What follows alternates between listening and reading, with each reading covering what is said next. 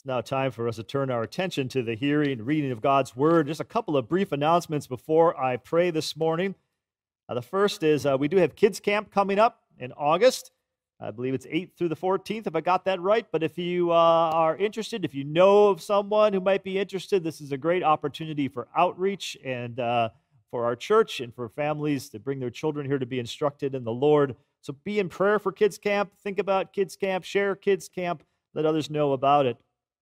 I also want to acknowledge and celebrate with our organist, yeah, that uh, she has won uh, a special scholarship. She was in a national competition and won the two, 2023 2024 Salisbury Scholarship for her organ performance. So, yeah, we're we're so, uh, so celebrating with you on this wonderful recognition for you, and we're so grateful to have you with us this morning. So, if you get a chance this morning, please congratulate her as you're leaving uh, service.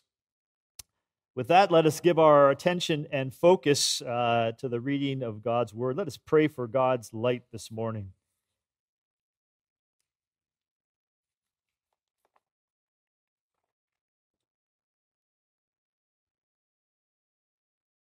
Oh God, we thank you that you are the God who is light, and that in you there is no darkness at all. At the same time, we recognize that our eyes and our minds and our souls are filled with darkness, that we see through a glass darkly, that we need help. Uh, we are not uh, uh, created and uh, formed in a way because of, of the sin in the world to see clearly. So we pray, Lord, that you would, by your grace and by your Spirit, open our eyes to see uh, the light of Christ this morning, to see your truth in your word, to really hear your word and to heed it, to wrestle with it where we're uncertain about it. We pray for your help in doing so through the Holy Spirit who guides us into all truth. We pray this in Jesus' name. Amen. Our scripture this morning is chapter 13 of Romans. As we're working through Romans, we're at 13, where we'll be ending in 12. So just a a couple of more uh, sermons on these, on the Romans, and uh, we'll be moving on to something else. Uh, but here we are in Romans 13 after dealing with all of the divisions in the church. We talked all through that, and this is where we kind of see a shift now to an entirely new topic about how Christians are to relate to the civil government. So let's give our heed to the reading of the word this morning. Let every person be subject to governing authorities, for there is no authority except from God, and those authorities that exist have been instituted by God. Therefore, whoever resists authority resists what God has appointed, and those who resist will incur judgment. For rulers are not a terror to good conduct, but to bad. Do you wish to have no fear of the authority? Then do what is good, and you will receive its approval, for it is God's servant for your good. But if you do what is wrong, you should be afraid, for the authority does not bear the sword in vain. It is the servant of God to execute wrath on the wrongdoer. Therefore, one must be subject not only because of wrath, but also because of conscience. For the same reason, you also pay taxes, for the authorities are God's servants, busy with this very thing.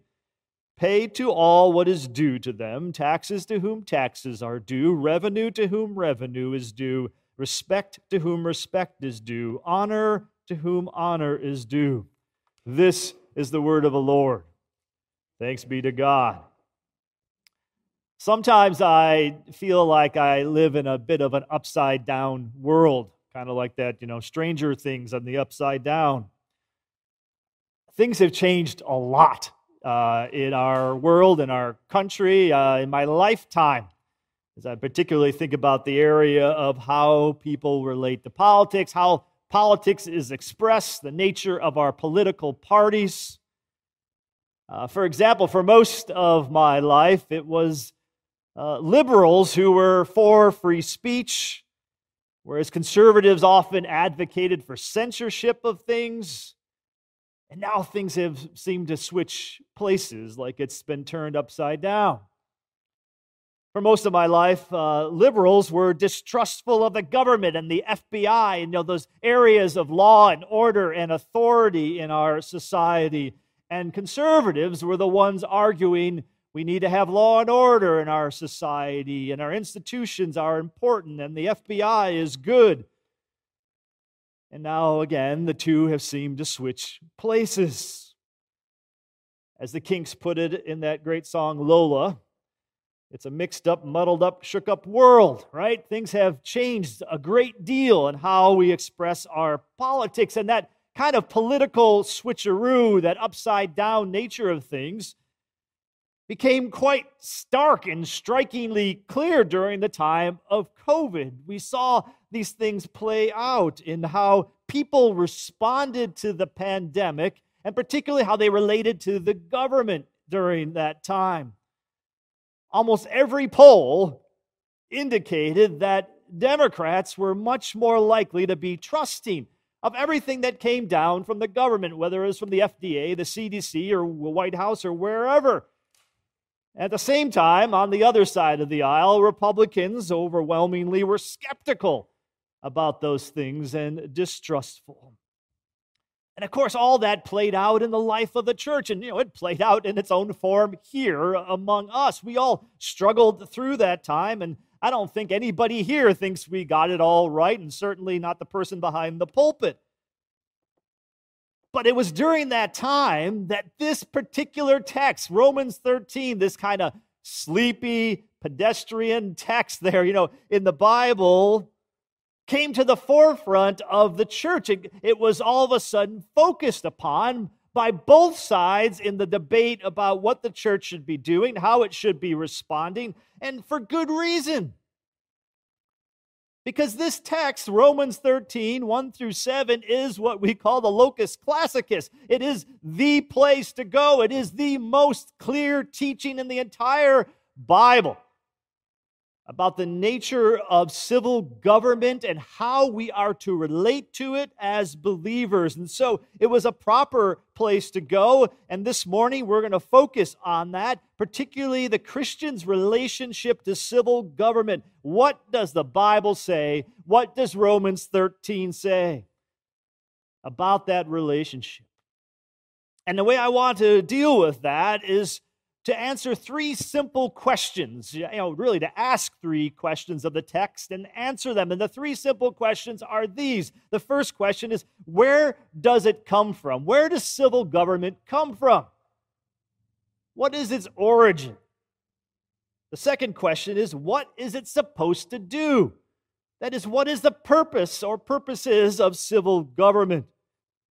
And then, thirdly and finally, the most important and the most uh, complex of the questions what do we owe it as Christians? What do we owe to the civil government? What are our obligations to the government? How should we relate to it? So, three questions. That will be our outline this morning. And the first two of those questions we'll deal with rather summarily because they're simple questions, really, and the answers to them are quite clear here in the text. It's that third question that we grapple and struggle with the most, so we'll spend most of our time there, how we relate to the civil government, particularly now in 21st century America. So let's look at those questions. Question number one What, where does the civil government come from? So here's the question about origins. Where does it come from? Is it human creation? Did we make all this up? Well, Paul answers that question unequivocally. He gives us a spot on, on the nose answer to that question. Where does civil government come from? Romans 13 1. Let every person be subject to the governing authorities, for there is no authority except from God. And those authorities that exist have been instituted by God. Where does civil government come from? Answer from God. It's unequivocal, right? It's clear in the text what Paul is saying. It's what our confession proclaims, the Belgic Confession, Article 36. We believe that because of the depravity of the human race, our good God has ordained kings, princes, and civil officers. Where does it come from? It comes from God. I don't think I need to spend any more time on that than that, right? Paul says it as clearly as possible. Human government has its origins in the triune God. He gave it to us. He instituted it, He established it, He provided for it. It comes from Him. But why? Why did he give us civil government? After all, we have a king, right? We have God as our king. Part of Israel's problem is that they wanted a human king. They wanted human forms of government, right? Why, why did God give this to us? So that's question number two. What is civil government supposed to do? What are its purposes?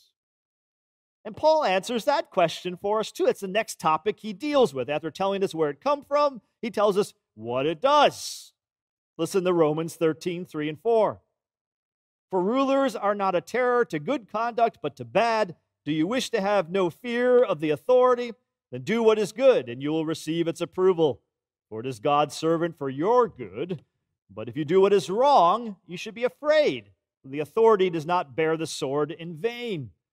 It is the servant of God to execute wrath on the wrongdoer. Now, you can probably get the drift of what Paul is going for there, what he's saying government should do. It's not as clear as the other text, but twice in that text, you will notice Paul using this type of phrase about civil government. It is God's servant. It is God's servant. That is, God instituted it to carry out something, some task, some purpose. And what is that purpose? Well, it's twofold.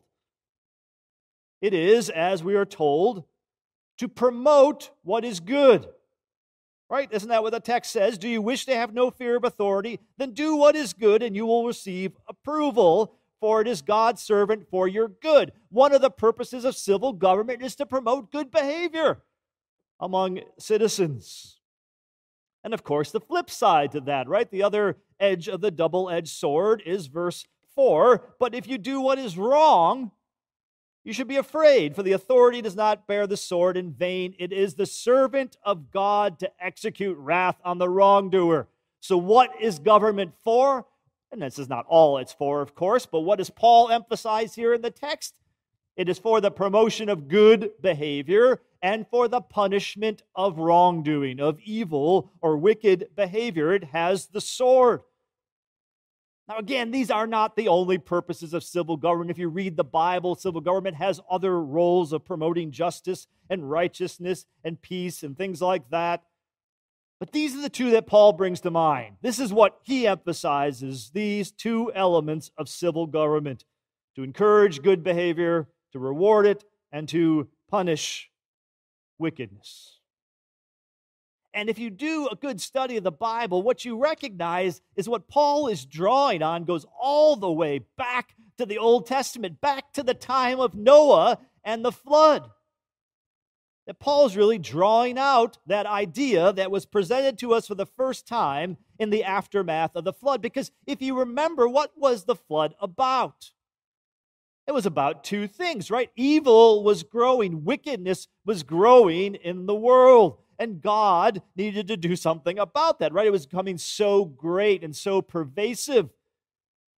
And that was destroying the image bearers of God. It was destroying humanity. Humanity was destroying itself. And God saw this one person and his family, Noah, who was doing what was right, who found favor in the eyes of God. And God wanted to protect the seed of the woman, the plan of redemption. So he had to do something about evil. That's what the flood was about wiping it out, doing a cosmic reboot. And then after the flood, God gives this covenant. We call it the Noahic covenant. This covenant with creation, with all. It's a universal type of covenant. And in that covenant, God said this Whoever sheds the blood of a human, by a human shall that person's blood be shed. For in his own image, God made humankind. Genesis 9 6. Now, God says that because He also promised not to do this again, right? He said, I will not flood the earth again. I'll not destroy this earth the way this is. So He needed to establish a way of restraining evil and promoting good. And this is where we find the origins, the institution of what we call now civil government. And it is that emphasis on the sword.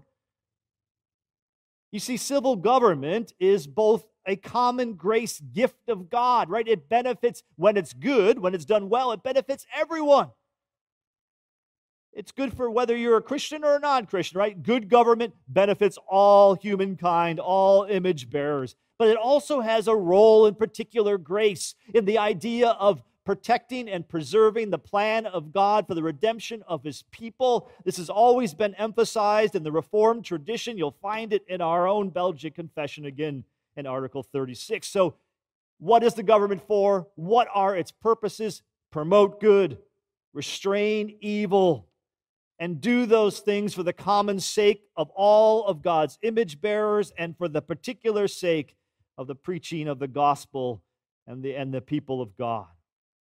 So that's it. It's not that complicated, right? We understand where government came from. It comes from God. He instituted it. It's a universal statement that Paul makes there in, in Romans 13.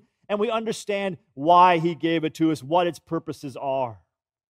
He makes it clear in the text that is to promote good and to restrain evil. Now for the hard question.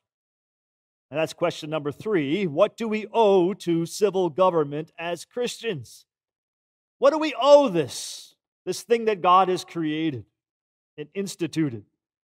Well, Romans 13, 1, kind of at one level makes it pretty easy again. Paul says, Let every, every, okay, we got a universal, every person be subject to the governing authorities. That's universal, it's clear. What do we owe to the civil government? According to Paul, we owe subjection, we owe submission. And there, and then eh, that's what it says in the scripture. Let every person be subject to the governing authorities. That's the word. It's subjection, it's submission. That's what's required of us. That's what we owe to the civil government. And there's one more thing we owe to the civil government. My least favorite verses in the Bible. you know where I'm going there, don't you? Verses 6 and 7 For the same reason, you also pay taxes so the authorities are God's servants busy with this very thing. Pay to all what is due. And he goes on taxes to whom taxes are due, revenue to whom revenue is due, respect to whom respect is due, honor to whom honor is due. What do we owe to the civil government as Christians? Subjection, submission, honor, and taxes. That's what it says. As simple, as plain as you can do, right? That's the plain reading of the text but it gets more complicated, doesn't it? And we all know, and you're probably already thinking, well, we've got these universal statements, they're very clear. What if I'm living in World War II, you know, Germany? What if I'm living in the Third Reich? Do I have to pay taxes to Hitler? Do I have to follow everything he says and be and subject to him and to be in submission to him?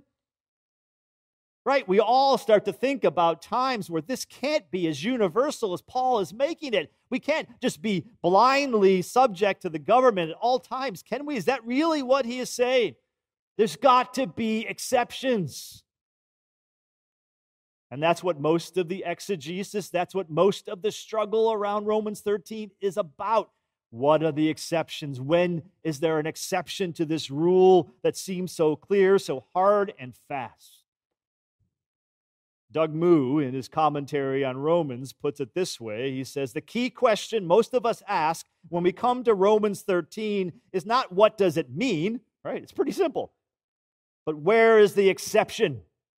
Since it is taught so consistently in Scripture, we do not have too much difficulty coming to grips with the idea that God has ordained all governing authorities and that we must recognize that we stand under them. But Moo goes on to say, but we do have difficulty with the apparent demand of Romans 13 that we always do whatever any government authority tells us to do.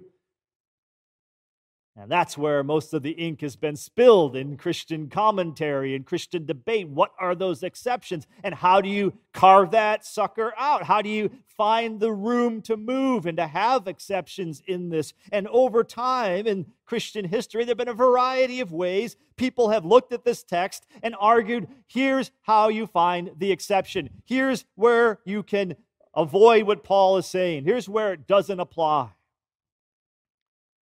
And in Doug Moo's commentary, he gives seven of those exceptions over time. I'm just going to give you six of them briefly this morning, and I'm relying on his work and want to give attribution to him. And he, he lists these out in the, you know, the least probable to the most probable.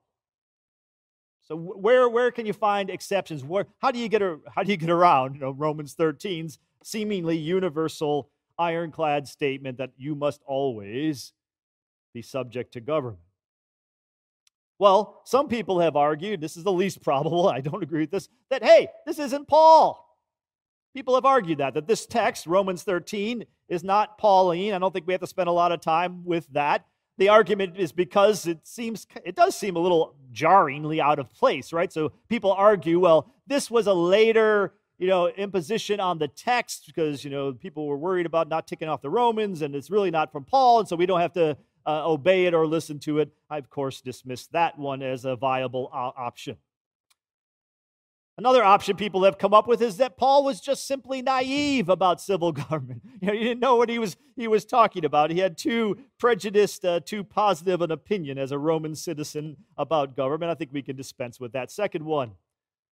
A third argument people have made is Paul had this really short timetable in mind, right? He was thinking Jesus is coming back in my lifetime, so obey the government because we're all going to be, you know, heading out of town here soon. It doesn't really matter. I don't buy that one either. A fourth uh, argument has been that this is something that is solely restricted to that time period, that culture. That what Paul was saying here in Romans 13 was for only that period of time. It's not transcultural, it doesn't apply to us any longer. But as Moo well argues, you look at that language, it's universal. It's speaking about God and what he's done throughout history. I don't think it's restricted to time and that's kind of dangerous exegesis, anyways. The fifth argument is Paul was speaking about an ideal state that you, can, you should obey the government when it's really fulfilling its ideal purposes, but when it's not fulfilling its ideal purposes, you no longer have to obey the government. We know when the state's no longer promoting good and punishing wickedness, well, then you don't have to obey that. That's getting a little closer. That's kind of a popular interpretation about it. There's some merit to that idea. We do want to critique. The prophets did this when a government is not fulfilling its role. It should be called to account and, and disobeyed at times. But finally, and sixthly, the one that's most Christians adhere to is that what Paul is calling for is submission right? He uses that word subjection, submission, and that is different than blind obedience. And that's true. And what the argument is, is that there are times when we need to disobey what the government tells us to do.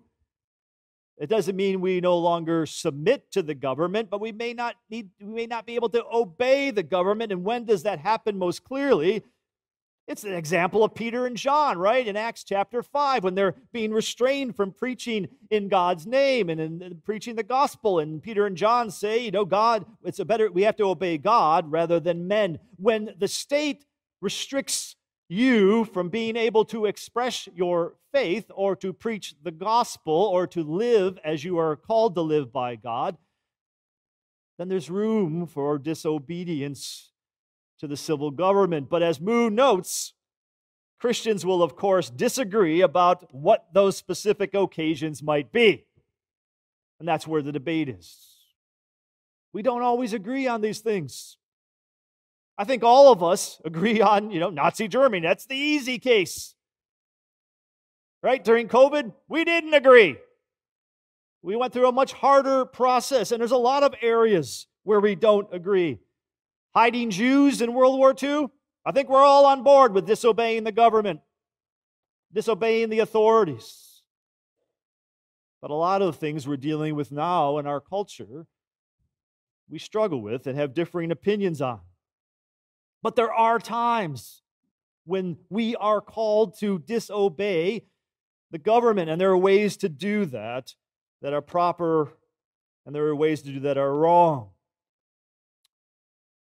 I was reading an article on the, uh, by Elliot Clark on the Gospel Coalition website.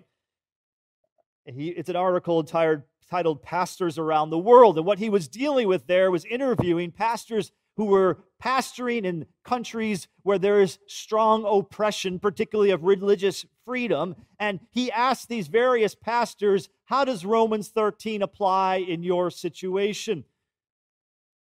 And all of these pastors shared their viewpoints on that. And they came up with four principles that came from all of these kind of interviews. And that was one, Romans 13 doesn't assume a good government. You can't just throw it out the door and say, well, there's a bad government, I don't have to follow it. Principle number two is Romans 13 applies in every context. They didn't say in their situation it doesn't apply because they have a government that is oppressive to religious freedom. And principle three was that Romans 13 suggests Christian disobedience of the government is rare. Even these people in places of persecution said that disobedience of the government should be rare. And they spoke a lot about how that disobedience often is something private. That it is something like having a church meeting, a secret church meeting in your home, or maybe a private baptism or something like that. But it's rare. All of these people agreed that. And finally, principle four that Romans 13 teaches our, dis- dis- our disposition is more important than governmental decisions. What does that mean? It means that what Romans 13 is really getting at is our heart and our response and how we respond to civil government. So there's this tension that goes into all of this, and we feel it even more. This has become a bigger issue because I think a lot of Christians feel that things have changed so much that the government that once seemed supportive of faith now seems hostile to it. And so we're having these debates and these tensions more and more in the church. But we must be careful. We must remind ourselves of this text and what it really says, what it really calls to. The exceptions are rare, the teaching is straightforward.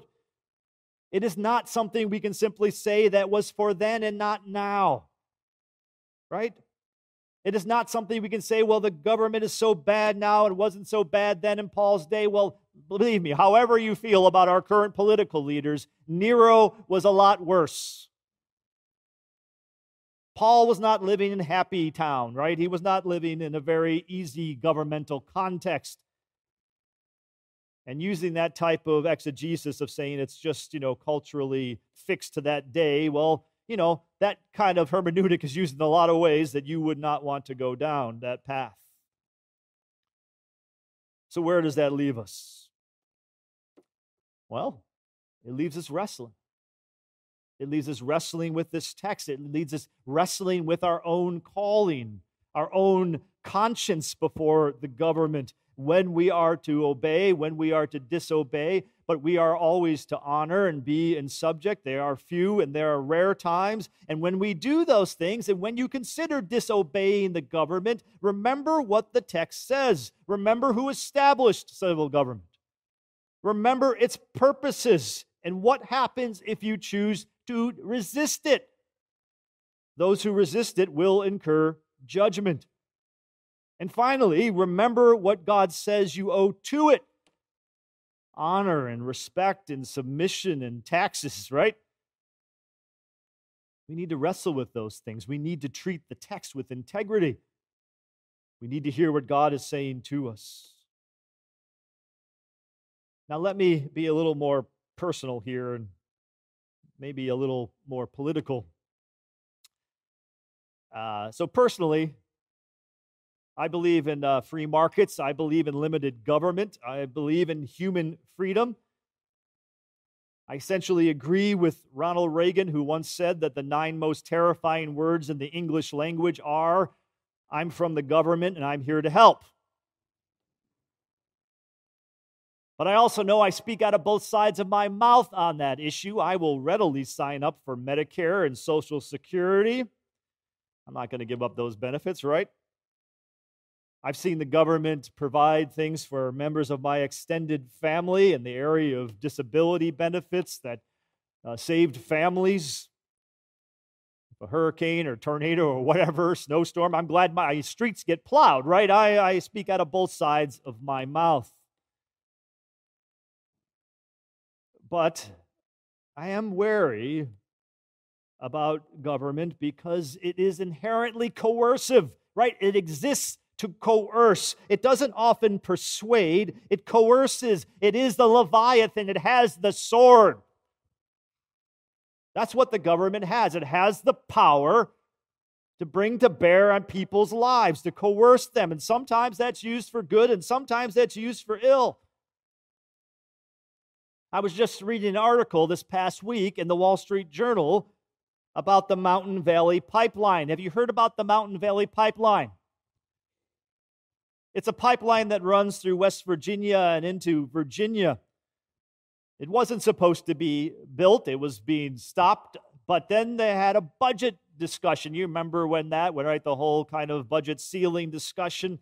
And in those negotiations, a bunch of politicians got together in a room and they had to strike a compromise. And so they threw in this as part of the deal that they were going to build the Mountain Valley Pipeline.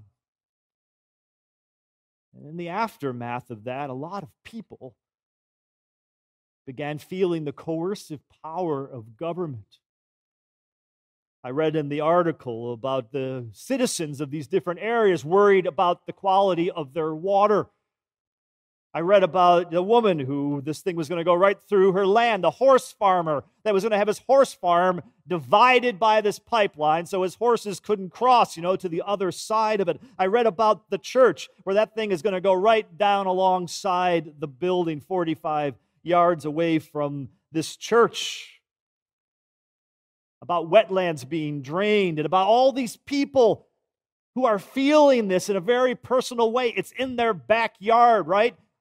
these people make this decision and now it comes in. It's that pipeline. You can you can feel that right? The pain of that the, the coercion. And we can talk about well the government's got to do that. It's for the good of all people and so you know the greater good whatever. But when the government comes down your throat like it is there how does that feel and a lot of people feel that. It's the power. You know, it's not just in government. I feel I see it in our own synod and how we relate and how we talk about power. I don't like things shoved down my throat. I don't like, you know, bodies that are distant and, and you know, national and they, they force things into local situations. Power, its government is inherently coercive and you feel it. You think about that mother of that, uh, that kid in France, right, in Paris the government has the sword. They have a power. George Floyd's neck, right? They can literally put their knee on your neck. That's coercion, right? There's coercive power in the government.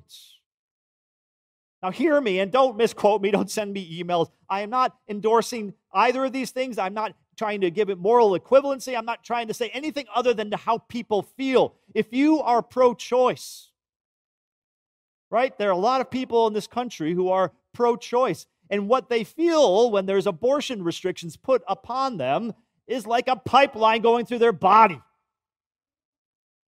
Right? It's this kind of coercive, invasive, personal thing. And by the way, people who resisted vaccine mandates felt exactly the same. That this was being put upon them, right? That coercive power of government.